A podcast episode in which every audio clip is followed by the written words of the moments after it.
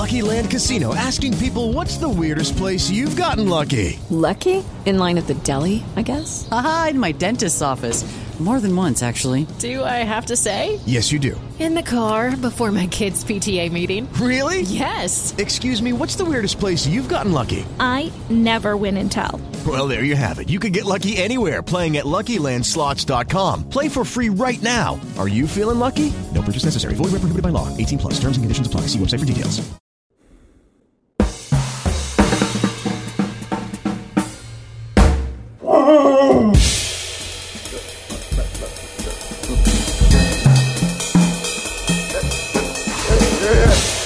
Ladies and gentlemen, uh, Can I please have your attention? Can you dig it?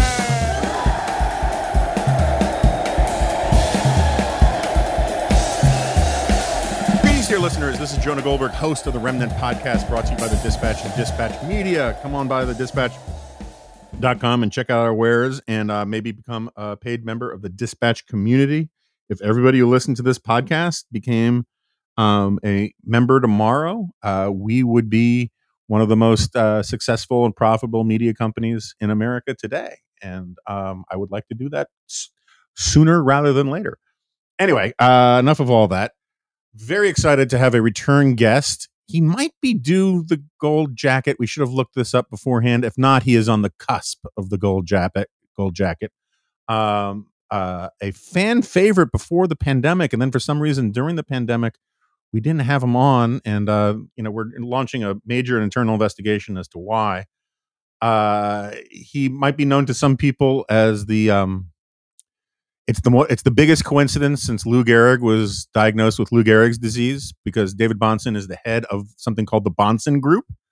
I believe the last time he was on here, it's a financial advisory firm. Uh, it was had like two and a half billion dollars under management, and and now it has three. Um, he is also an old friend from NR World. He's currently on the NR National Review Board, and um, and he is the host of his own podcast. That may be why we've delayed in having him back on because he decided to become competition. He's the host of the Capital Record podcast, where he defends capital markets and capitalism and almost everything that begins with the word capital. Um, so, David Bahnsen, welcome back to the Remnant. Well, it is so good to be back with you. Now, you know why you didn't have me on during COVID is the last time you had me on, I started COVID. That's right. I was in Washington, D.C., and it was March the 10th. It was a Tuesday, and the market had gone down a thousand points or so on the Monday, and then it went down 2,000 points on the Thursday. I flew back from New York to California on the Friday, and I didn't get to come back for three and a half months. And it was the very next week that all hell broke loose. But are you not counting when David French and I substituted together in your absence last summer? That because that was Oh. that was remnant, wasn't it? that was remnant and i remember listening to that um in alaska Yeah. uh um so that might you know that that that might have confused some of our scorekeepers um so we'll have to go back and recalibrate the data so that um, would be this would be number five if you count that one. Is that gold jacket? i think that's gold jacket uh, i think that is indeed gold jacket i, I will allow it and i think you and might really, if been you give me, I think it's two points for the time we did it in your hotel room in, in Grand Rapids, in, in Grand Rapids, Michigan. That's fair too. That's fair too. Um, and I, now that I think about it, I, I completely spaced it, but you might be right. That might have been the last in studio episode of the last normal in studio episode of The Remnant uh, since the outbreak of the pandemic. If not, it was like the second to last. I mean, it was. I so, anyway. actually I need to get back um, to AEI because I need to apologize to Matt Continetti because you walked me around that day after we recorded. And I stuck my hand out and I said, Are you shaking hands? And I didn't wait for him to answer. And I shook his hand and immediately realized he did not want to shake hands. And, and I was like, Okay, I guess this thing is is getting real. So there you go. um and and weirdly enough and I, I don't think i deserve any credit for it but i'll take it anyway uh maybe that conversation inspired you to become something of like the sort of I.F. Stone of covid data analysis and you Yeah. went you went Maverick and solo, and were one of like the go-to guys um, to offer your own independent COVID analysis. Uh, you were, and uh, that, that can sound like you were in the fever swamp on one side or the other, but you weren't. You were just Yeah. sort of, you know, keeping a compendium of the data and and looking at it in ways that had less to do with the group think. Um, so let's maybe just start very quickly with the COVID stuff. The pandemic is over, right? Yes, it is. The pandemic what- is over. What Uh, in, in America. It's on? over. It's over in America. Um, you know, you talk about the remnant and that position that you've been in, you know, since your principled stand on Trump many years ago, and just kind of where things are right now in in the tribalization of our time.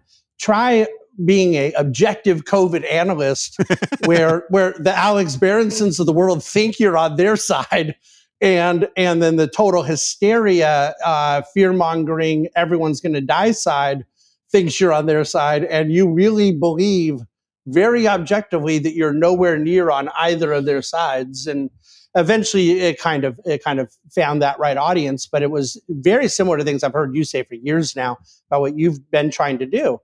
All, I can do is wake up every day and call balls and strikes. And I, I tried to grow in my knowledge of the strike zone. I, I tried to expand my intellectual capacity. I, I would say that pre COVID, if I had taken a seventh grade biology class, I would have failed it. And I also would say that's apparently true of a lot of people that were in charge of different things. But, um, you know, I learned more about uh, virology and all of this stuff uh, through the experience. But when I say it's over, um, the, the metric is normalcy. Are, are, is there something by way of health conditions that um, should alter behavior out of normal? And so I obviously don't mean that there will be no more sick people and no more deceased people. And I want to apply the same standard to COVID that every single one of us would apply to every single other thing. And so the idea of a fully risk free society is not the goal. It wasn't the goal before COVID. It shouldn't have been the goal during COVID, and it's not the goal after. Uh, data wise, hospitalizations, um, it, it, it's how many zeros you have to have after the decimal to get to the percentage that hospitalizations now occupy from COVID out of the 966,361 hospital beds that we have in our country. So there isn't like anything remotely close to an overwhelming of the healthcare system. There is, however, significant health damage by not resuming normalization, uh, mental health, emotional health, educational health, all these other things. I think that's been true for some time. But no, I was not uh, on the camp of it's just like the flu, everything is fine. I, I, I tried my best. Uh, and and I'll wait um, for years to determine what the actually right things and wrong things were. But much like my never-ending criticism of the Fed, I'm not a good Fed critic because when I criticize them, I don't think they're all Satan. Right. I don't think they're all doing it to ruin the world or or uh, go celebrate secret banking deals at Jekyll Island or some other stuff like that. Um, I think the people that got things wrong, and some people got things profoundly wrong, but I and I mean this early on. I'm more critical of some of the stuff in the last few months, but early on, I think most of the criticism is launched against people who were probably earnest and well-meaning, but just were dealing with a very complicated and messy situation. Yeah, I, so I, I want to get to the more recent stuff in a second. Um, but just at a you follow this in a more granular way than I did. Um, when I mean, it's I- like I, part. It's a two part question, part factual, part ana- analytical. At the beginning of the pandemic, one of the things that I found really persuasive was the whole swamping of the healthcare system thing. Right, that was the you know that was the that was the real argument for shutdowns and masks and all of these things was that you didn't want to overwhelm hospital capacity because once you did that it's like flooding the engine of your car and just the whole thing grinds to a halt and you got real problems and and you saw those great you know bend the curve bend the curve all that kind of stuff when did that stop being the primary rationale for um the public health industry politicians whatever and and why i mean why it's it, it it feels like there was a bait and switch there. Like all of a sudden, once that stopped being the concern, they found out they figured out another argument to say that we need to stick with these policies, even though these policies were sold to us as a bend the curve kind of thing. Am I mis am I mis, mis misremembering that? No, you're exactly right. The problem in answering it is I think it's a totally different answer for like say Governor Newsom in California, Governor Cuomo in New York, and and then maybe some of the CDC folks or National uh, Institute of Health folks. I think that the federal bureaucrats had different objectives uh, than the rankly political governors did. Um, one of the most interesting rivalries that took place was blue state on blue state um, rivalry, and they were competing not for who was doing the best job, but for who was doing the worst job. Like Newsom was really frustrated that he wasn't getting more COVID because he couldn't. You can't be a hero if you don't have a problem to solve, and he wanted that heroic mythology that Cuomo was successfully obtaining at the time from the press. Um, but as far as the premise that it started as that rationale and then it clearly kind of shifted over time, I don't think they just decided, okay, well, the public health system is not being overwhelmed. We've pulled the battleships out of the Hudson River. We've, we're not turning Javits Center into a hospital. Central Park is no longer needed as a hospital, although, as you know, many very credible people at Q think it was never used as a hospital. It was used to move out sex slaves. And so there's a lot of things we really have to cover here if we're going to be fair and balanced. But I think that what happened is it shifted from this is the rationale to now we don't really know where to go with it. And the last thing you can say is we don't know where to go with it. But I do think it was earnest at first about the hospitalizations. And even if it wasn't, it was legitimate. But what I um, found out over the course of the summer when we had what they were calling the second wave, what was really the first wave in the states that just simply didn't get COVID before. Mm-hmm. And this is the the hindsight 2020 critique of lockdowns is they were delaying the inevitable. There was no way that genie was out of the bottle and they were, people were going to have to get infected. Um, I think the malpractice in the media was that they never, ever, ever, ever told the story that exponentially less vulnerable people were now getting sick or getting infected. And, and, and then to the degree that in Florida, Arizona, and Texas, we heard all summer about hospitals getting potentially overrun. Uh, I did something I've never done as a 20 plus year analyst and portfolio manager and and someone you know who has to kind of do a deep dive in research. I was just cold calling hospitals and getting on the phone with senior executives in Houston and in Austin and other places. And um, what I found out was basically that it was true. Hospitals were near their capacity of ICU, except for one little thing. They had hundreds of other beds that could be converted to ICU beds at the flick of a switch. Mm-hmm. And so there was just a, a, kind of a lot of gamesmanship going on the way it was being reported. Um, but once the, the testing went up so much, the case number went up so much, I think there was a business model at play. Uh, I, I, don't mean to be overly cynical, but that daily kind of reporting of how many cases were going on, that that just became embedded into the kind of societal fabric, and it wasn't going to go away at that point. And and you notice that it isn't just that what was the policy rationale, which was your question to me, that no one really pretended anymore there needed to be. New York had it. New York ended up having the wave again in January, but by by September, their COVID positive was less than one percent, and restaurants were still closed. Mm-hmm. So so it was just basically everyone kind of playing the game to, for the rankings. I mean, like w- what is our data point going to look like? And uh, it led to a lot of confusion in the public. Um, do you, as as as you have to know from having to follow all this and deal with people from both sides of these arguments.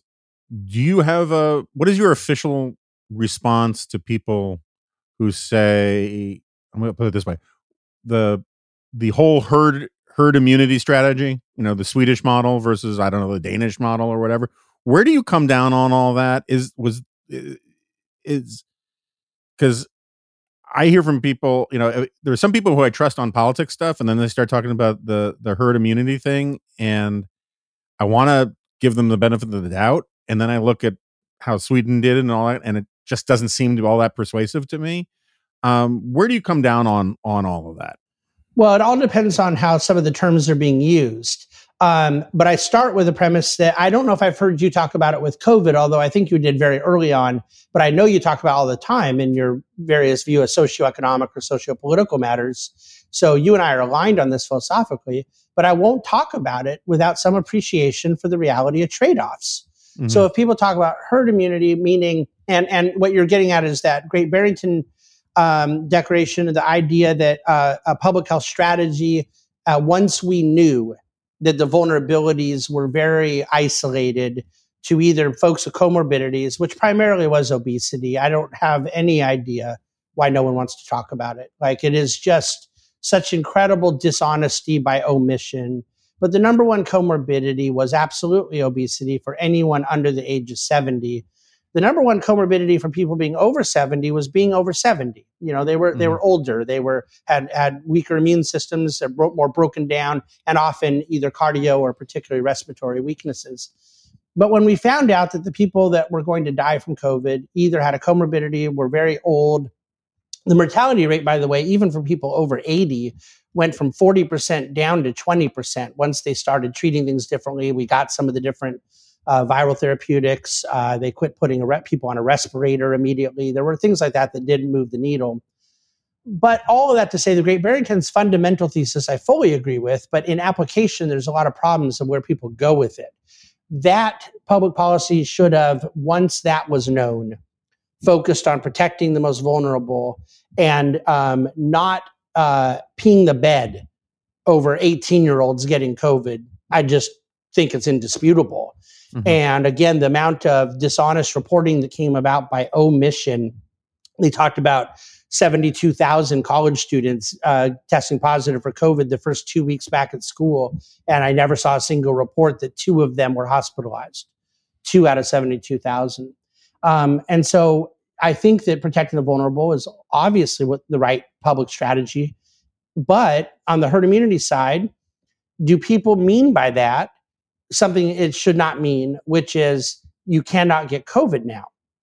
Or do they mean it as a threshold by which there needs to be a strong public bias towards normalization?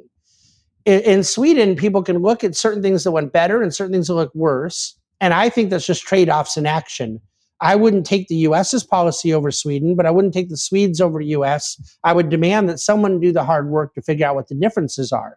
And that's been an inconvenient truth all through COVID. Is narratives never played out. People go, oh, mm-hmm. "Oh, look, Japan, they wore masks, everything's fine." And there was no talk about, you know, I don't know, if, last time you've been to Tokyo, it's a remarkably non-obese culture. Um, and, and they just never got a lot of COVID inside of the island that is Japan and things of that nature. So you had different data. Our friend Rich Lowry wrote about this a couple times. In our own country, the state's data was very inconvenient. Mm-hmm. You know, there should have been a lot more mortalities in Florida with the senior population, but then you but then you did end up having certain outbreaks in other places that had less restrictions, and then you had other places uh, like like Colorado that were really well protected. South Dakota had some events. You know, it just it never lined up by any lines people wanted it to. But do I think that COVID becomes a uh, from a policy standpoint a non-public health scare at that seventy percentish range? I think that sounds about right. Do I think natural immunity should be factored in? Of course, um, uh, I, I, think it has to be factored in to some degree, but we have to do this with a belief in trade-offs and infallibility and, and fallibility. Yeah, I mean, I get, I, I as an intellectual matter, I, I always thought the, the the herd immunity argument about you know, I mean, it depends who makes it, right, and depends how they make it, because there are really dumb versions of it, like do nothing, let it run its course, you know, and and we'll all be better on the other side i think is kind of grotesque and it's it's particularly grotesque from people who uh claim to be pro-life you know uh you know like pro-life isn't supposed to just cover the unborn it's supposed to be like in favor of life and um and the vulnerable and the weak and this idea of just letting it run its course without you know uh, doing anything about it um, seemed to be a real inconsistency, if not a grotesque moral failing on, on some pro lifers type. But having a policy that says hey, look, let's single out the people who actually might have a chance of dying for this and require greater protections for them, but let other people live a normal life. That seems to me reasonable if you can make it work, but it's sort of a devil in the details kind of thing. Yeah, I, I agree. I think that um, some of the Stanford and Johns Hopkins advocates of that approach of letting it run its course were very precise. That that meant once you have adequately protected the most vulnerable and, and the elderly. But I also think that there's a difference between the prescriptive and the descriptive here. Most of the people I heard say the term run its course did not say let's let it run its course. They said it's going to run its course. Mm-hmm. They were predicting that this is what is going to happen and that there were varying degrees of protections along the way. Um, you know, it's funny. I've lost a lot of respect for Nassim Taleb over the last few years, and yet I'm never going to forget the fact that he was a tremendous influence uh, with Fooled by Randomness, which was actually a better book than Black Swan. Mm-hmm. And and I do think that so much of this, it, it's hard to talk about when someone's grandma's sick. It's hard to talk about because I'm a diehard pro-lifer, no pun intended. Um, through the whole entire mess. Most of the people that really kind of pissed us off during COVID, particularly the then president, what they did primarily that was wrong was a lack of empathy. And I Mhm. never wanted to be guilty of a lack of empathy. And at the same time, you know, you sometimes just want to talk to people privately and say, hey, you do know, like, there's not much you can do. It Like, we, some of the different precautions people are taking. I think there was a sense in which whatever you're comfortable with to protect and not protect, do your thing. But like there was a sense in which um, there was a random element to it. And you look back now to, you know, I have 34 employees now, about 20 of them got COVID. Really, none of them got sick at all. Mhm. Uh, one one who had so had, had one had it a little worse than others. But my point being, everybody was just kind of fine. And you go, okay, well then that means that set, you 70% of the people get COVID and 0% get sick. You know, you, you use your little anecdotes. There was Yeah. tons of people doing that. And so many people knew so many healthy people who got COVID and didn't get sick. And I don't think there was a proper empathy about the comorbidities and the realities of where vulnerability lie. But at the same time, that was exacerbated not just by these people being hypocritical pro lifers or being bad people. This isn't like a MAGA thing or anything, although those alignments kind of came later. But what I would say is there was a tremendous frustration at the lack of logic and coherence on the treatment side. So you go, well, okay, we now empirically know obesity is the most vulnerable comorbidity, and we know that no one is getting COVID outside. Mhm. And we know that we just had a summer of riots and nobody blinked about it. And the mayor in New York participated in protests and said everything was fine. And yet, this policy solution was don't go outside and everybody order pizza and DoorDash for a few months. Yeah. And I, I think that that was as aggravating to me as what you've identified as people being inadequately consistent with their pro life ethic. Um, but again, in time, there's going to be a much more sober minded autopsy. Again, no pun intended. Yeah. There's going to be a more sober minded analysis that we'll be able to do. No, no, look, I mean, I, I, you know, I mean, as you know, I think there's just a, a massive amount of irrationality and um, narrative maintenance on both sides, right? I mean, I, I find anti, I, I find maskophobia as bizarre as maskophilia, um, and um, you know, I live in an upscale part of Washington D.C. I went to Whole Foods two days ago. There were I was one of five people in a store with, I don't know, 50 to 100 customers in it not wearing a mask. And I guarantee you the vaccination rate of that Whole Foods was well north of 70%. And It was north of 100%. I, I, it um, was. If they were in a Whole Foods, they've been vaccinated, period. Well, I- but I'm talking about the customers too, you know, so Yeah. like, no, you know, no, no. I- The I'm, I'm including the customers too. yeah, but, um, Uh, yeah. So, so uh, let me ask you this though, because I, I haven't talked to you about this and I haven't gathered from your writing. Is your feeling about the which one's the maskophobic and the maskophiliac? Is the phobic the one afraid of the mask or afraid of not wearing a mask? uh, good question. Uh, You can go maskophobia the, way. pe- uh, let me- uh, uh, uh, to simplify it for listeners, anti-mask or pro-mask. I, I think both taken to extremes are idiotic. So your um condemnation of the anti-mask idiocy in May of 2020. Mhm. Is it significantly different than in June of 2021? See, mine is categorically different. Oh, absolutely. Absolutely. Like um I think that if turning masks into like facial versions of don't tread on me flags or whatever or Jewish stars in May of 2020 was grotesque and idiotic, it's still the Jewish star stuff is still grotesque and idiotic, but like I feel like I'm doing people a favor by not wearing a mask as I go around because. I think people need to learn that it's okay to do it. I tell my kids I'm providing them a permission structure. Yeah, absolutely. So now I'm totally with you, and I find that p- being pro mask in in in June of 2020 or May of 2020 was much more defensible than it is now, and being anti-max, you know, because times change, vaccination rates change. We know these things, so I agree with you entirely on that. Um, I think that the big problem. I mean, John Barry gets into this in his book about the influenza, you know, um, uh, the Spanish flu outbreak. People just behave badly in pandemics. It's this. It's something very lizard brainy in us, and um, they do enormous damage to societies. And I think an enormous amount of goodwill has just and and and good faith has been set aflame in all sorts of places. And I was one of these people. I'm 90 percent sure you were. Um, at the beginning, when you were saying it earlier in the conversation, at the beginning of the pandemic, I make a lot of allowances for people getting stuff wrong because we have no institutional memory of dealing with something like this, and people are are making the best decisions possible.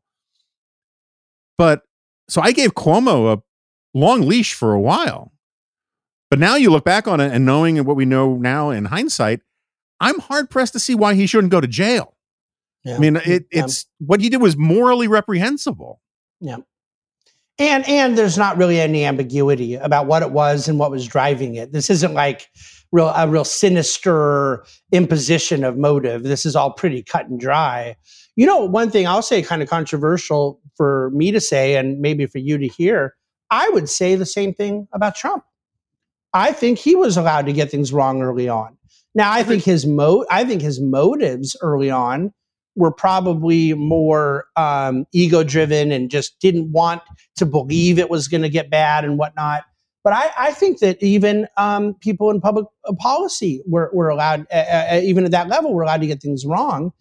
The the issue for me, where I found Trump's response to be really unbearable, it was not in all the January and February stuff. I think mostly everything those guys have said is true that Biden did say it was um, racist to close off the border from China, he and and or xenophobic, you know, all that type of stuff. I think that that's a fair defense, and I don't think that before you, uh, the idea that they were going to lock down the country before we had a public infection is the dumbest. I mean, what are people talking about? They can't be serious.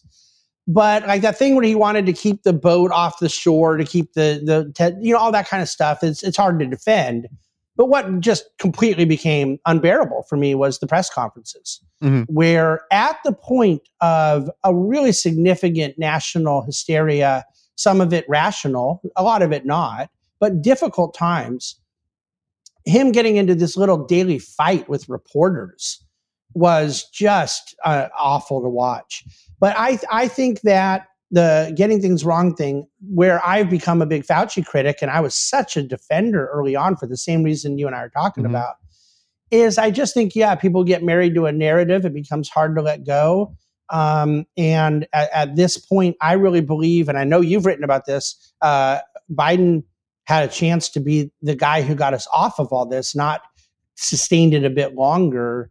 Um, but it's such a, a bizarre. I don't know if you read or listen to some of Charlie Cooke's and Rich's interaction on this. Charlie, as you know, is down in Florida. I've traveled to different places, Jonah, where I swear there's not a single person wearing a mask. Yeah. I go back to Newport Beach, California, where I live half the time. Nobody, no one is wearing a mask. Mhm. And now, after all of the CDC, the COVID rate in New York is less than 1%. Everything is gone, done. Everyone telling you you can go back to normal.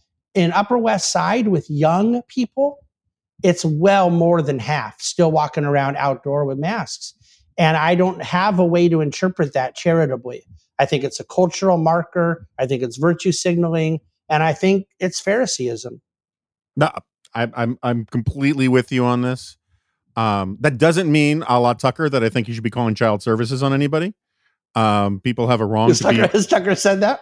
Yeah, he said that like if you see people, if you see kids in their front yard with um masks on, you should call child services, which is not. I would argue. Well, that's always been his conservative view that we need to have a heavy relationship with Department of Child Services. So it's That's good to right. see him sticking to his conservative bona fides. It's it's it's just the logical extension of the Elian Gonzalez position, right? So, um, uh, all right, I'm not. We could do this all day, but um, we have we have we have other grievances to air. Um. Big ones. so let me. Uh, I, know you want to do your witchcraft with inflation and deflation, and we will get to that. Um, we'll, we'll see if you can do it so much that that Ramesh Ponnuru's ears literally catch on fire; they're burning so much. But uh, you know what? we- you know what? One li- one one listener thinks you're about to ask me about.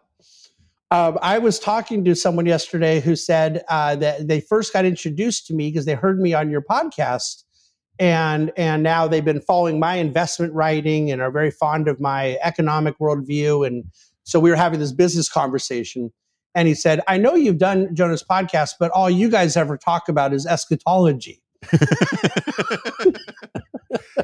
I just laughed. I go, "Oh, that well, yeah, that was the very first provocation." I guess we That's have right. talked a good deal of eschatology, and we will talk about eschatology again, but not at this moment. Um, yes. Uh, so I want to ask you, as if you were under oath in a Senate hearing, have you now or have you ever organized your personal finances so as to minimize your tax burden? Um, the I'm Yeah. referring, course, Oh, to the Yeah, ProPublica backlash. yes. you know, yeah. This is going to be fun. Although, um, as sarcastic as the question's intentionally, and obviously the answer is yes, and anyone who isn't, it's malpractice. But as soon as I tell people that I live 50% of the time in Manhattan and 50% in California, they might think I'm pretty bad at organizing my, my tax affairs. But yeah, that your your stuff over the weekend, your your solo podcast on on this ProPublica stuff, ProPublica stuff was absolutely outstanding. And by the way, the only thing I don't maybe you did get to this and I missed it. I thought it was disgusting when they did it to Trump too. Yeah. Now he should have released him. Um, but the the whole issue that is just absolutely unforgivable to me is what this notion that people are trying to minimize taxes and they're trying to use the law in a way that um, optimizes their their take home pay. It, I don't have the need to defend it because I start off with the presupposition that those people take, keeping more of their take home pay that they are going to allocate that capital more resourcefully than if they do give more. And I don't think they should ever break the law, but to the extent that it's legal, that I believe that it's a good thing economically, not a bad thing. Um, but there are other reasons people might not want their tax records exposed. You know, uh, just fights with with uh, the spouses, whatnot. I mean, I remember this thing. The idea that anyone was ever shocked at what was going to be in Trump's tax returns, like it really did get to a point where who cares if he released them or not? Because all you were going to debate is where the comma was. There was going to be some huge operating loss that uh, revealed some big business failures that enabled him to not pay much in taxes for a long time. Big deal. And then I guess there could have been some side effect of guess what? Donald Trump is not very charitable. You know, I mean, like I don't, I don't think that was, and that's never a big thing for Democrats either. There, a lot of Democratic candidates have been very stingy. The last time that we had a guy who gave a ton of money to charity was Mitt Romney, and they said he was a vulture capitalist and a demon and everything. So you can't win in this stuff. But Yeah, I I'm gonna, I'm gonna, I'm gonna hold on. I, I'm just gonna push back on this a little bit in the spirit of charity and and all the rest. Um, there is a really big distinction, I think, between going after Bill Gates, George Soros, all of those guys that ProPublica did, and going after the sitting president of the United States, who said he was going to release his tax returns, made all campaigned on his business acumen and his financial dealings, and again is the president of the United States, and also the but, the- but but is there a difference tax- legally? well, no, but hold on. Also, tax. I, I, I could be wrong on this, but my recollection is the New York Times and others got his tax stuff from people in his family or his personal orbit who were like No. an ex-wife and that who were privy to No, it. no, you think that also came from the IRS?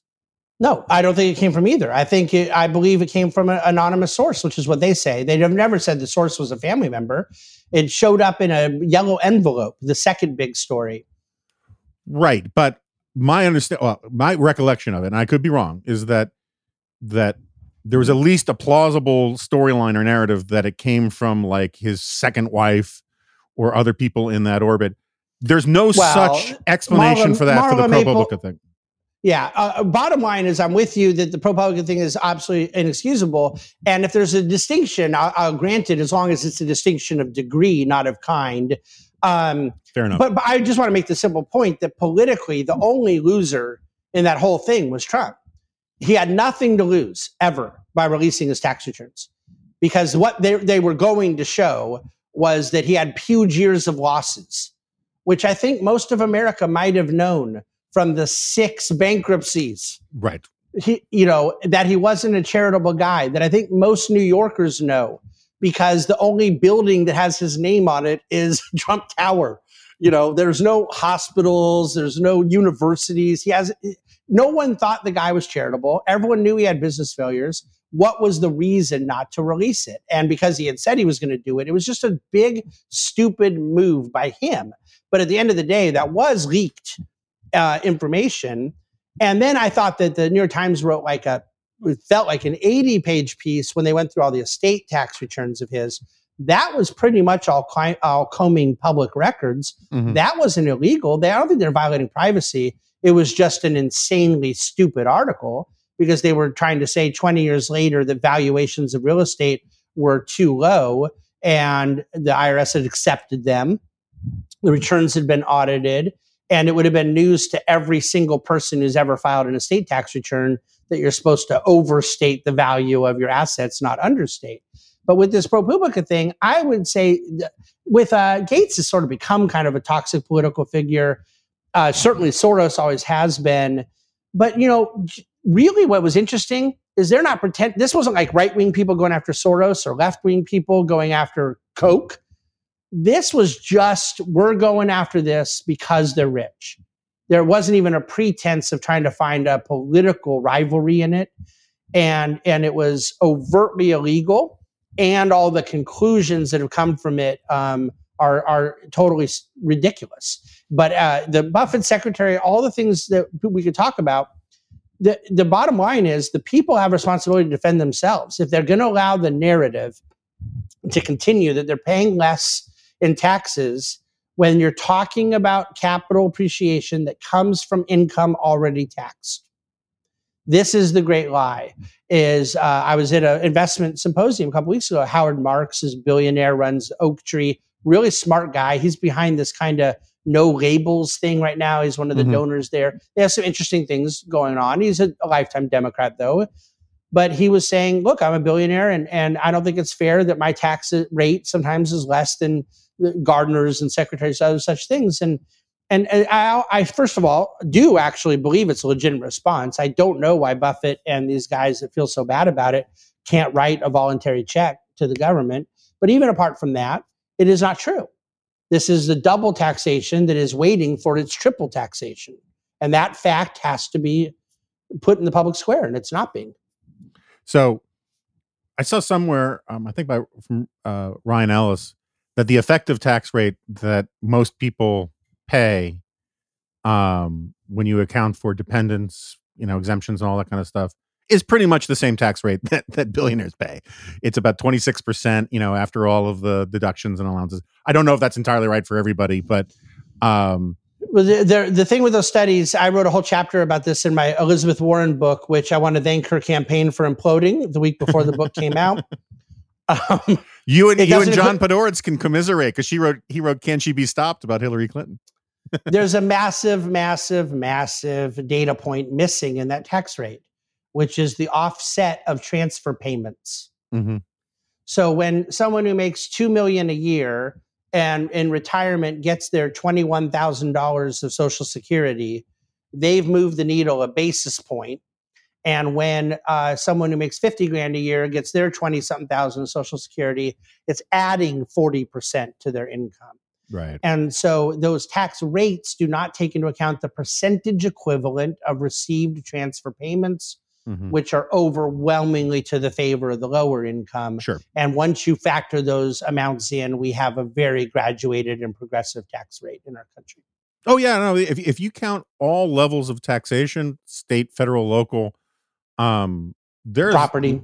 property. There are legitimate studies that have said for years that we have equal to or more progressive tax rate than Sweden. You know, I mean, it's Yeah, it's a, right. we have a very progressive tax code in this country, and the top one percent pay something like ninety percent of all the income taxes that are paid in this country. Um, and uh, but like if you had to explain to somebody of good faith um why a wealth tax is a bad idea where would you begin Well, I, I mean, when I um, wrote the chapter in the Warren book on the wealth tax, uh, which uh, Commentary Magazine published as an article, so it is available online, I think. we'll put it in the I, show I could I couldn't narrow it to one thing because I think that there are totally separate categories, but it's always nice to start with just the practicality.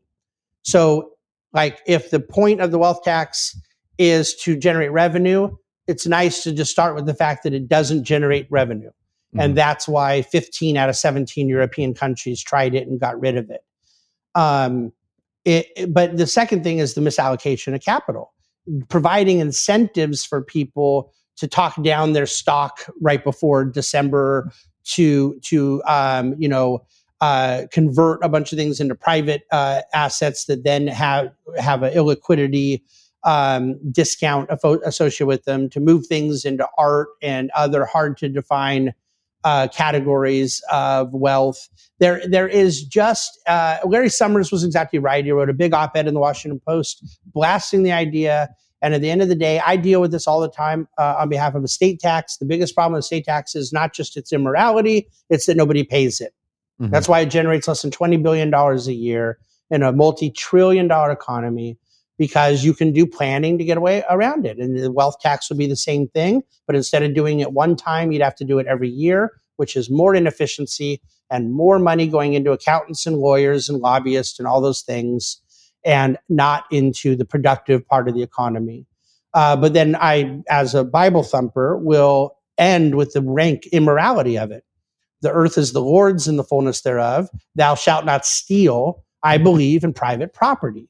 And if somebody owns property, it is in a divine context. Uh, it is not in the uh, the magistrate who has the first lien on whatever percentage they legislate. So the notion that we don't like Paris Hilton or we think trust fund kids are obnoxious. Look, I'm a self-made guy. I hate rich kids but I don't want to tax them to death because I think that it's immoral. I don't think I have the right to Im- im- impose that view. So the immorality, the impracticality, and the inefficiencies are my major categories. yeah i mean i i i think you you touch on in the last part the real i'm totally with you on the distorting effects that it would have and the impracticality of it um but what you consider to be a bug of it is the real feature it's punitive that's what they like about it it's Mhm. just literally punitive and that's why they want to do it And yet Um, it's not punitive when they don't pay it. And to be able to move jurisdictions, to be able to get discounted values, uh, you'd have a lot less companies in public equity. They'd go to private, and then you get valuations, and you'd go to all kinds of gymnastics to justify a, why a company that was valued at 100 million in public markets is now 50 million in private. Um, you would absolutely. Uh, uh, by the way, you, this is something I've, I stole this line from you years ago. It's one of my favorite things I've ever heard you say. Um, and I think you stole it from someone else, but that's what all of us pundits do, right? Regulation's a subsidy. Right. Okay. The fact of the matter is, the guy who has built a really impressive family business, a privately owned chain of car washes in the Midwest, but it cash flows tens of millions a year and all this kind of thing, they are not going to have the same access that the CEO of Amazon is going to have and their ability to hide stock options and do uh, certain restricted grants and, and whatnot, put things in defective grantor trust. There's a lot of complexity available that even other wealthy people wouldn't necessarily have. But all wealthy people are going to have to some degree that it's not going to be punitive to that effect. So it isn't. It's it's not even as punitive, and and it it, it really is uh, distortive. And yet, I think the distortions are primarily going to be of people who can least afford it.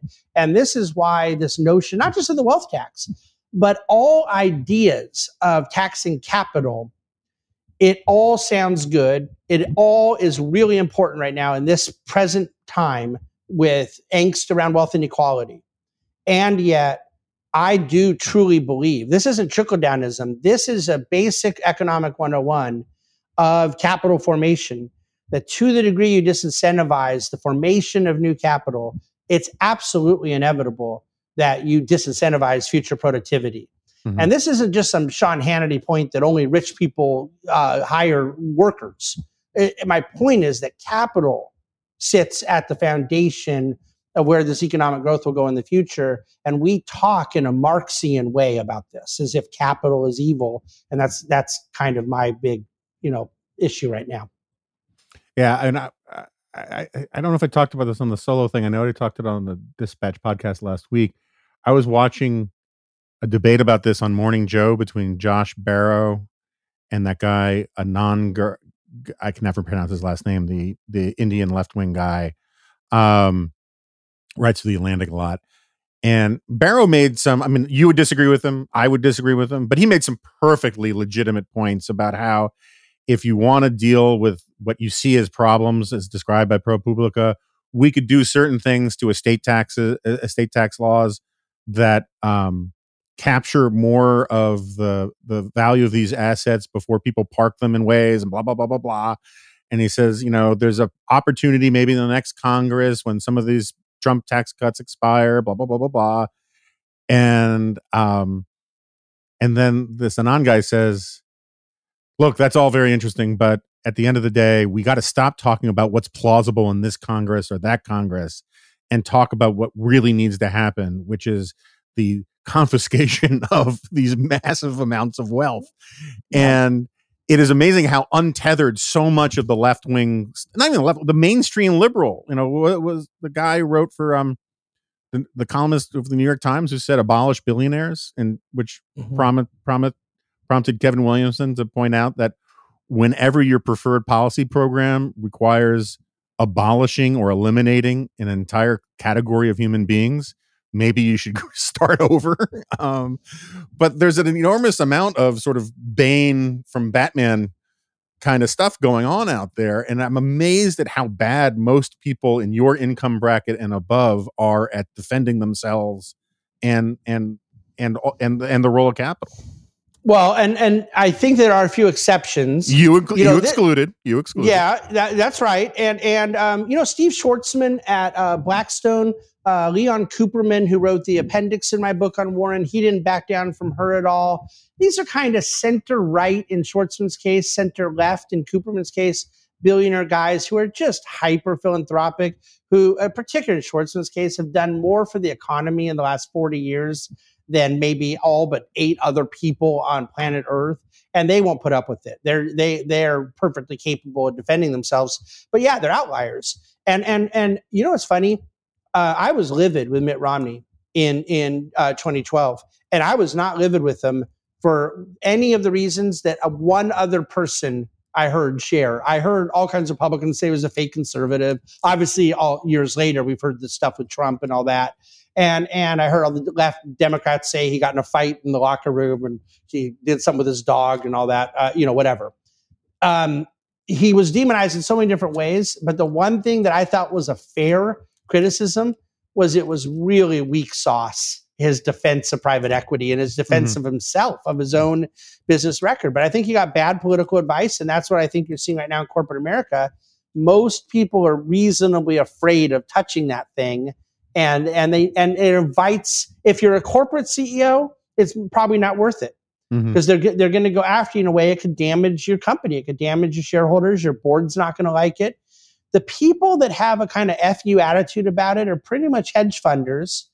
And those are the folks that that i try to i'm trying to poke that bear a little because they're perfectly capable intellectually of defending themselves Mhm. and yet they don't make very sym- sympathetic characters you know first of all a lot of them are like sociopaths you know and and so there's almost like this avatar of who you need to be the spokesperson and and it's not a single person you Mhm. know they have to have a certain empathy they have to have a certain likability and wealth and articulate ability and it's just hard to put all those things together All right. Um, we could do more of this, but the the level of violent agreement will be nauseating, so we should probably just stop on this one. Lastly, are we going to get inflation? Do we have inflation? Should we be worried about inflation? Do we need to sacrifice 50 more bulls to Baal? What what's going on? all right so this is uh, i sent you an email last night saying that there's a remnant moment going on here and uh, I, I woke up th- this morning uh, you know I, I get up at 3.45 every morning and start doing my daily research analysis and the first thing i read was uh, a statement that came out last night from the white house about the 18% drop in lumber prices last week and the 40% drop in lumber prices since the peak saying, see, we told you so about transitory inflation. And of course, the big spike up in lumber prices was transitory and supply uh, malfunction related. And this big drop down is the sort of gravitational pull of something that had gotten highly distorted. But this is such a ridiculous, unforced error by Republicans to walk into this inflation narrative without doing any homework, without thoroughly investigating it, and taking little headline numbers that at any level of diligence, not deep seated economic analysis, the type of stuff that Ramesh and I mostly agree upon, I'm saying anyone could have seen that some of the inflationary data points were related to the very low numbers of COVID a year ago and related to uh, what are mostly systemic supply uh, kind of malfunctions right now, uh, an inadequate production of lumber that caused an anomaly of a price spike that lasted for about a minute. And so, what the Republicans have done on a nightly basis on Fox News is to me, and I say this on Kudlow's show every week. And by the way, Larry totally agrees with me on this. It's crazy because it's totally uh, disputable. A year, six months later, in a way that gives the other side a huge talking point. You all said my spending plan and my COVID plan and my entitlement plan and my this and that was bad because it was inflationary. It wasn't inflationary, therefore it's good. But the fact of the matter is, it is bad. It's bad for a lot of other reasons. They picked the wrong bad reason and now they're stuck to it. And this exact same thing played out 10 years ago with, or a little over 10 years ago, out of the financial crisis with quantitative easing. Our friend Kevin Williamson was all over that narrative about this is going to crush the dollar. This is going to create big inflation. But Kevin had the good sense to write a mea culpa and say, okay, I got that one wrong. Now I understand it better. Um, there, there's a whole group of people out there that uh, know the narrative, the talking points of 1970s inflation.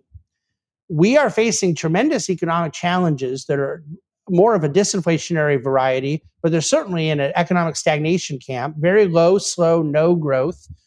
That Japanification is real. It isn't as bad here as it is in Japan for all the obvious reasons. We are more educated, we are more productive, we do have a more diverse workforce.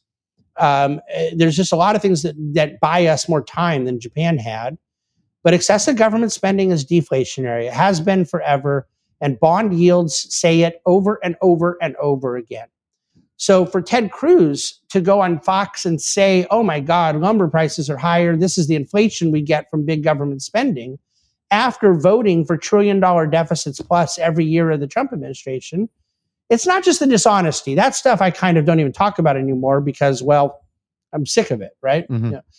It's that it's going to hurt them politically because there will end up being a, a, a catch back to around that 2% rate. They want more inflation. I'm not saying this as a good thing. The politicians and certainly the central bankers would love to create more inflation. I'm saying they can't do it because excessive government indebtedness crushes velocity of money, crushes loan demand. The good borrowers are already levered. and they get a diminishing return, the Keynes presupposed equilibrium. This is not a multiplier effect, it's a negative multiplier. And they, we see it objectively in the United States post financial crisis, in Japan for 40 years, and the 10 year and 30 year bond yields scream it in our face. And yet people still go with the cheap, easy talking point that it seems to me has taken about six weeks to be disproven when all they had to do was focus on what is probably the most insane unforced error of public policy I've seen, which was this extension to government supplement in unemployment. That is a massive error. It is directly traceable to that bill that passed. 25 states have now opted out. There are help wanted signs all over uh, uh 9 million unfilled jobs, directly traceable to the roughly $20 an hour the government's paying people to not work. And we're trying to go uh, bring back the ghost of Milton Friedman to make a point that the people don't understand to begin with. It's totally stupid. All right, that was in the spirit of the remnant, um, an Isaiah level worthy rant. Um, I want to do some cleanup for listeners who um, may not have followed every jot and tittle of it because um, they're not CNBC addicts or whatnot. So um, I've tried to be consistent on this. I, I first of all, I, as I'm sure you've heard me say, I don't know if there's inflation. I got people I trust who say there's not going to be. I got people I trust who say there is. My own view has been that I'd rather live in a country where we worried about inflation simply because that is a natural restraint on overspending um, and overborrowing. Um, and a world where no longer worries about inflation is a world where you start printing two two trillion dollar coins, right? Um, but beyond that, I've said a bunch of times that the that you would expect some moment some transitory inflationary stuff coming out of a pandemic. Everybody ramped mm-hmm. down production. Everybody ramped down construction. Everybody ramped down you know all sorts of things. And then it takes a little while to start all that stuff back up again.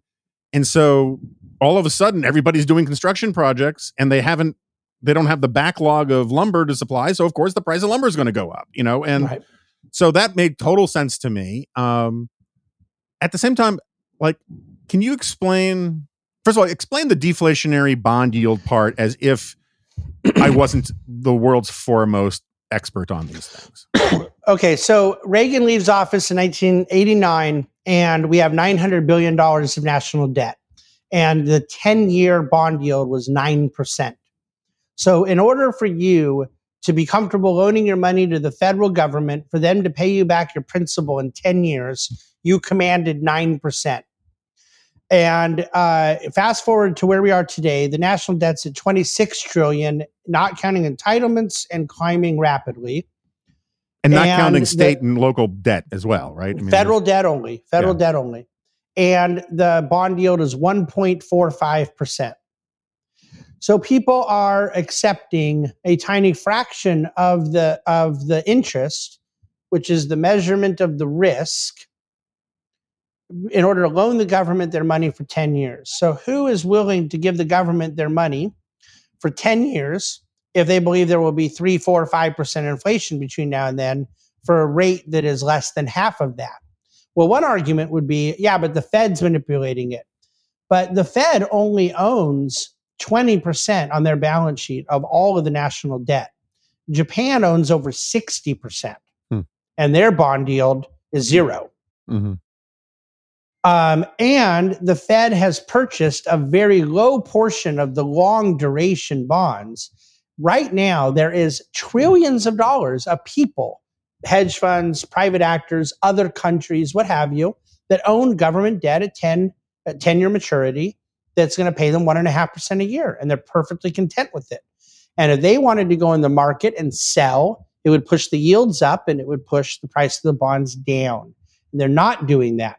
All this inflation talk picked up in earnest in March. The 10 year had gone to 1.85%. And now, after more higher CPI, higher uh, inflation data, the, the bond yields come down 40 basis points. it is the judge and jury. Now, I believe it's very legitimate and academically honest to discuss why it is. What I don't believe is honest is to discuss if it is. That for 40 years, Japan, the United States, United Kingdom, and the European Union have blown out their debt spending as a percentage to GDP, and that bond yields have completely collapsed, the measurement of inflation. That's indisputable. Those are just rank empirical facts. Now, in Japan, people were fond of saying, yeah, it's very disinflationary, but remember, they don't have enough young people. They have an upside down demographics tree. There's um, not the same technology, not the same immigration. All of that's true. Uh, but all the demographics, all those things are working against the United States now, too, just at a slower pace. We're down to 1.6, 1.7 kids per household. That's not good. That's deflationary. There was a huge deflationary event in the last 20 years, namely China putting about 500 million laborers into the global workforce. Uh, so that has an automatic deflationary impact. It, uh, it enables China to export some of their deflation. But at the end of the day, the basic answer to your question is that you get a diminishing return from government debt because it is non productive spending. It just comes down to economics 101 about resource allocation. I think capital is allocated more productively. So, how do you get more money? We say the government prints it. We love that expression Mon- government printing money. What does it mean? Government can't print money and put it in my bank account. Okay, so they can print money and put it in the excess reserves of the bank, but how does that get into the economy? Well, what if I go deposit money in my bank? Well, I already had the money. So all I did is move it from Wells Fargo to Citibank. That's not money creation. How did more money get in my bank or in, into a bank that means more money in the economy? Someone had to borrow it. And then the government, and then the bank is lending it out to you with money that was printed by the Fed. It takes loan demand to increase money supply. How do you get more loan demand? You need more velocity of money. This is Irving Fisher 101. Uh, by the way, Hayek, all of my um, forefathers in economics agree with everything I'm saying. The point is that people believe you're going to get that velocity because the government's now giving it directly to people. And my point is, no, you're not. Because maybe the first guy who gets a $600 government check goes out to the bar, spends it all, uh, but then the bartender is holding on to it, saving, paying down bills, paying backward rent. You're always getting caught up in an over indebted economy. And so, besides the fact that we are the world's reserve currency, besides the fact that we have economic output, the Venezuela and, and Argentina type lines about this stuff completely miss the point about the velocity of money that comes from compressed loan demand because we reflated already post crisis. We were running a corporate economy about three to one debt leverage, debt to income. Now it's up to five to one. But see, I think that was mostly pretty healthy. Those are pretty good allocators of capital, private equity, public markets, middle middle market lending. Okay. They, they go borrow at 3% and go to a project that gives a 20% return on equity. We like that investment. It reflates, it leverages up a little, but now you're at five to one debt to EBITDA you can't borrow more. You're kind of you're a good borrower and you're kind of already at the at the extent. So either you get really bad misallocation, what von Mises would call a malinvestment, mm-hmm. or the money doesn't turn over. It just sort of stops. That's what we're seeing now. And and so I know it's a long answer, and hopefully it wasn't only for a CNBC level audience, but this is this is important for people to understand that I am not saying see, everything's okay. Biden's bill was good. Government spending is good. I'm saying the opposite. The government spending is terrible, but it's an, it's not going to create the earthquake but, you're predicting. It's going to create a terrible, hurricane. Right. Not terrible for the reasons everyone is saying. I right. believe the idea of your daughter and my kids growing up in a, G, a real GDP growth of 1% to 2% is totally immoral, totally unacceptable. And we grew up in a world as Gen Xers of 3.1% real GDP growth. And I think we will fight like hell to get half of that for the next 20 years. And the reason is excessive government debt. And if they could inflate it away, they would do it in a second, but they can't. Can I just say one more thing? I feel Sure, like Podhoretz here. it's fine. We're, we're we're we're catching up for two years of non-financial talk on this podcast. this is true. There is inflation in house prices and in higher education tuition and in healthcare costs. And all three of those things are highly regressive. The people that suffer from it the most are lower income people. Um, I don't suffer from fuel prices because I don't have the foggiest idea what fuel prices are. It's just a reality of affluent people. They don't even know what this stuff costs. And price inflation and those type of things hurts people lower income more. It's just true. But none of those things are monetary inflation. They're all subsidized. Mhm. Higher education tuitions went through the roof to where Oregon State now costs 20% more than Harvard did 10 years ago.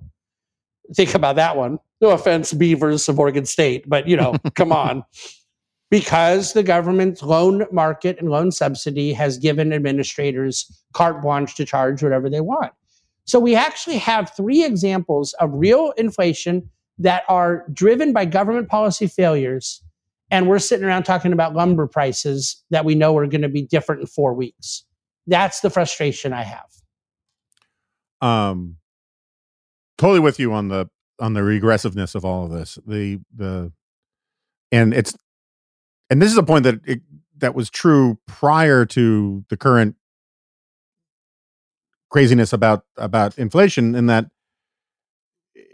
you look at a- anywhere that the government touches with the heavy hand of regulation prices go up right? So it's it's not just those it's healthcare education.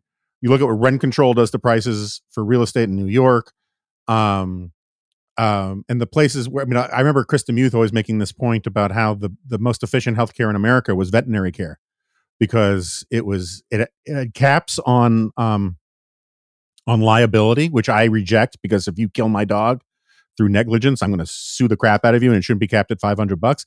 But such as it is you don't have malpractice insurance the way you would with human beings. And it's for the most part a cash a fee for service business and so there's a competition for prices in ways that you don't get in healthcare. And you can just go down a really long list of places where in part this whole complexity as a subsidy thing kicks in again where if you have um if you're really good at manu- at, at dealing with paperwork and and and all these other things you're going to be okay. But otherwise it's a huge barrier to entry for for poor people. And the same thing goes with crime you know which is coming back is it's another regressive tax on poor people. Um so all that said you didn't mention i mean you did roundabout. Do you think the current uh the current wage inflation is indicative of inflation? Or is it indicative of inflation in the same way these other things are because they have to do with bad government policy?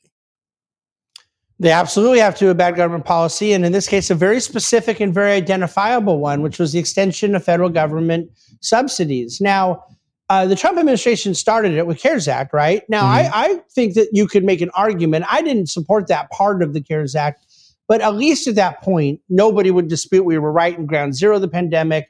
The economic contraction that took place from the lockdowns in late Q1 and early Q2 was monumental. So you could argue that it was just part of the policy milieu out of uh, the immediacy of the COVID uh, damage. Uh, extending it with the second bill, I thought was really unwise. That was done in the lame duck session between uh, presidents, and then that the third is just by a significant degree more reckless and inexplicable. Uh, keep in mind, none of this has anything to do with the direct payments. Mhm. This is purely just a federal government subsidy on top of state unemployment um, at a time the economy is reopening. So the wage inflation you see is entirely related to employers having to pay non-market wages to get people to come back to work in response to a supply demand imbalance around available labor. The um, issue here, though, is the long run. It's not like people are talking about sticky wages here. That well, then people are going to come back in September when the government goes away, and the employers are still going to have to pay the higher wage, and that's sticky.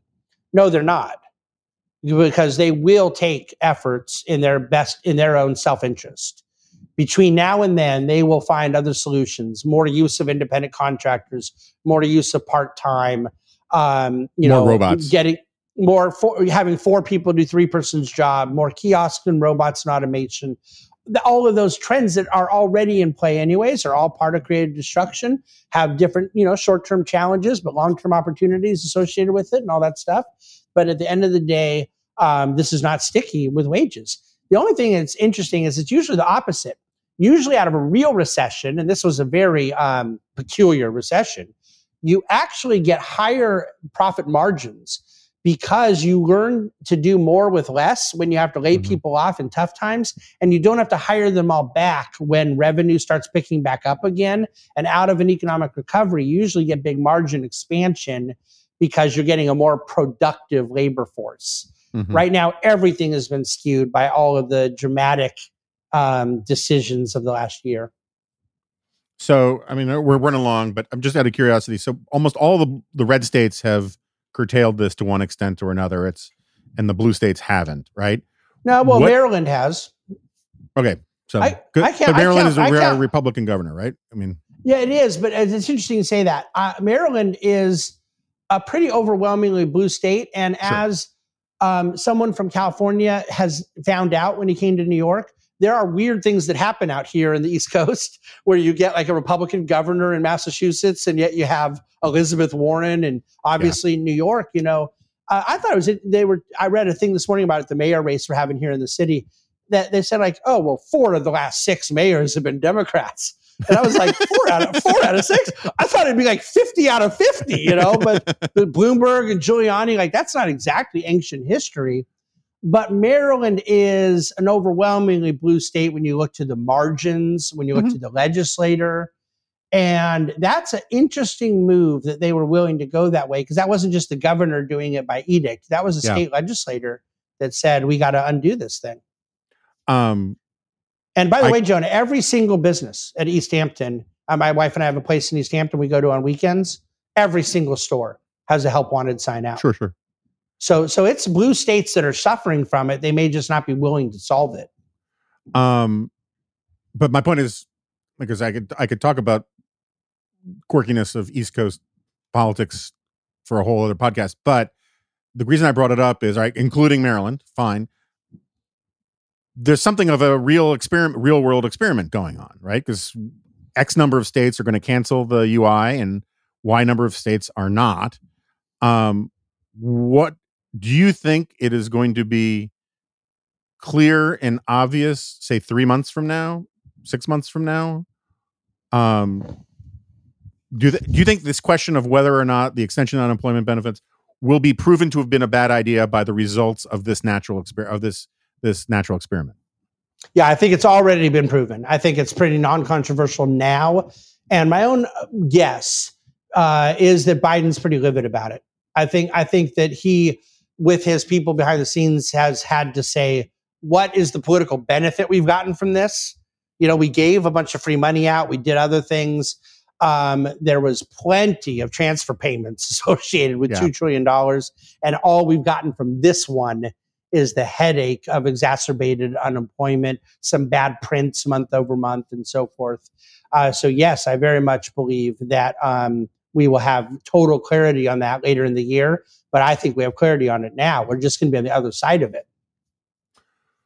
All right. Um, David, I mean, I, again, I always love talking to you and we will have you back on more. Um, um, and it will be interesting to see how many people, which, which section of this podcast will be people's favorites. I think we'll get some interesting feedback on that. Let us know.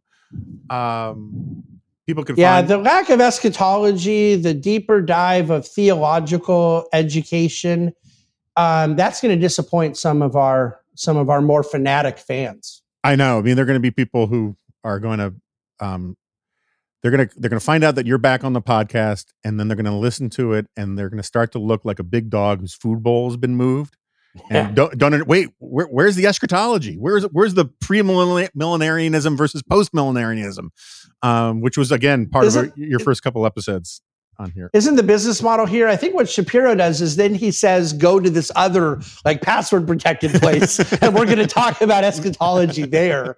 And I just uh, I, I can only assure people that um, Jonah and I are right now going to stop recording and we're going to sit here and talk about eschatology, and it's going to be awesome. It'll be glorious. um, all right.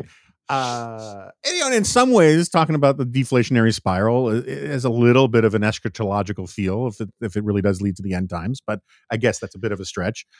Yeah, no, it's funny because that uh, the the line I use a lot with clients is that you know T.S. Eliot's thing about I stole this from Dr. Lacey Hunt, who's one of my favorite living economists. They go, "How does this end?" And I say, "I think it ends with a whimper, not a bang."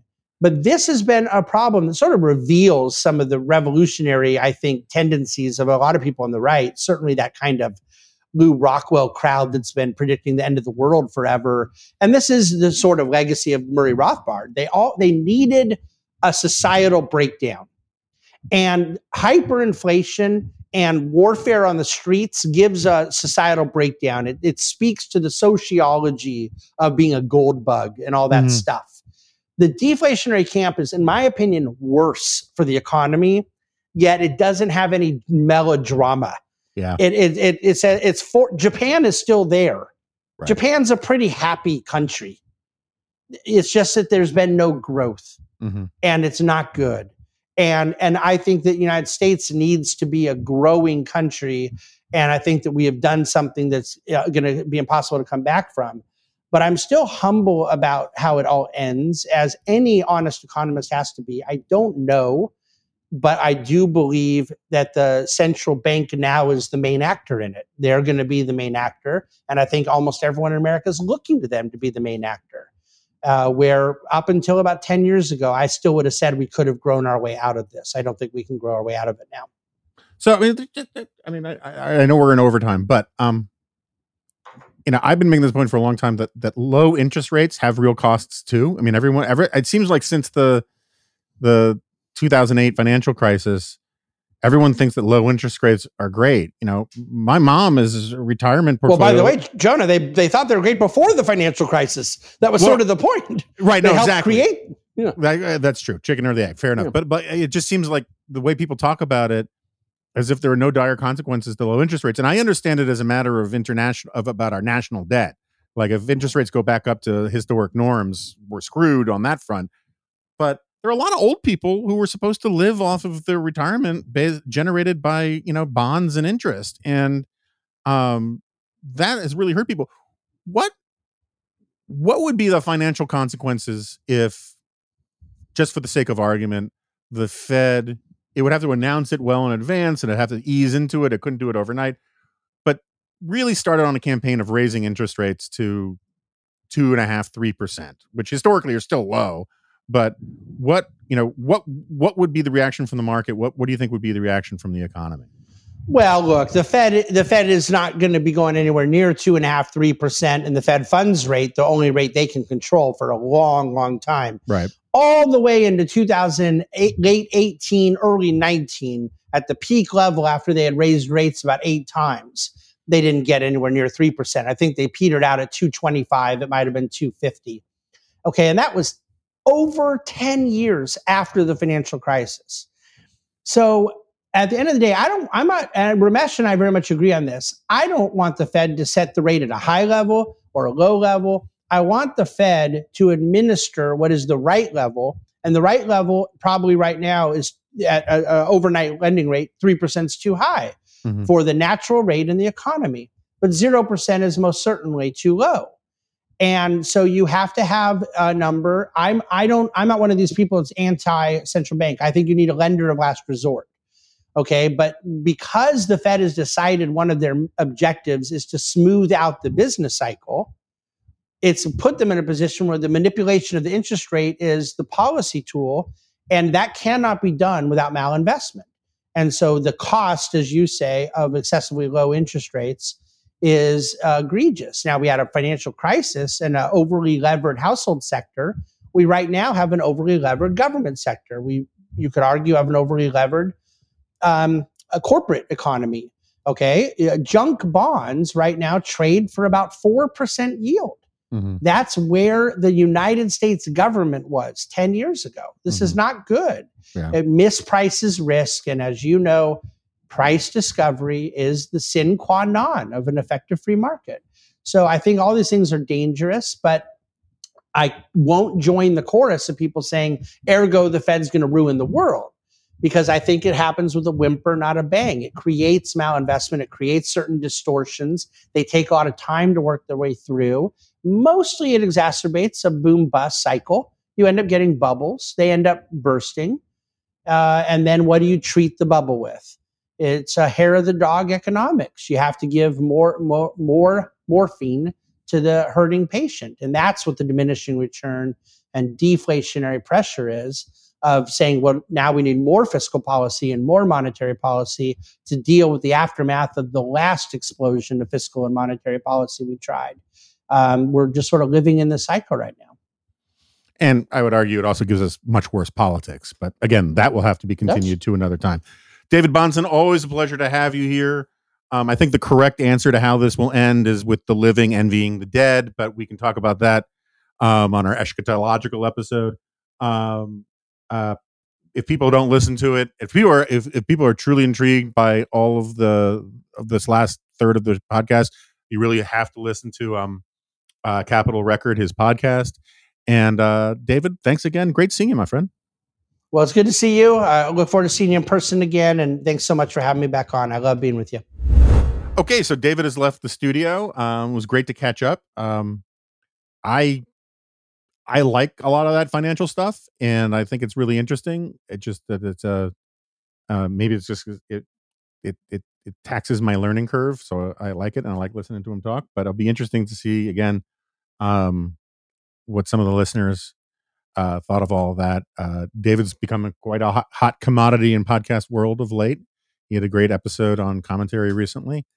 Um, and other than that, uh, I don't have too much to report. Uh, my daughter's high school graduation was uh, delightful and um, and bittersweet and all of those other things, but I'll save that for another time. And um, and I'm sorry to everybody for missing the Friday G file, but I think it was a pretty good excuse. And um, and I will uh, I will save my other uh, various and sundry comments for another time as well because I'm trying to keep this thing uh, to time. So uh, beyond that, I'll just see you next time. No, you won't. This is a podcast.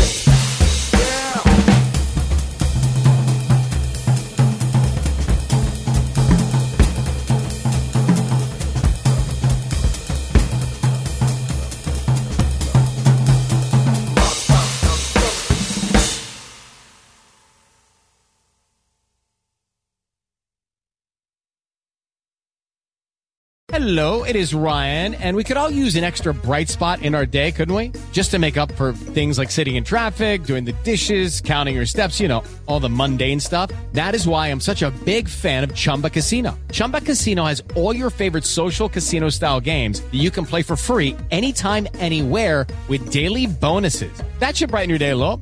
Actually, a lot. So sign up now at chumbacasino.com. That's chumbacasino.com. No purchase necessary. Group. Void were prohibited by law. See terms and conditions. 18 plus.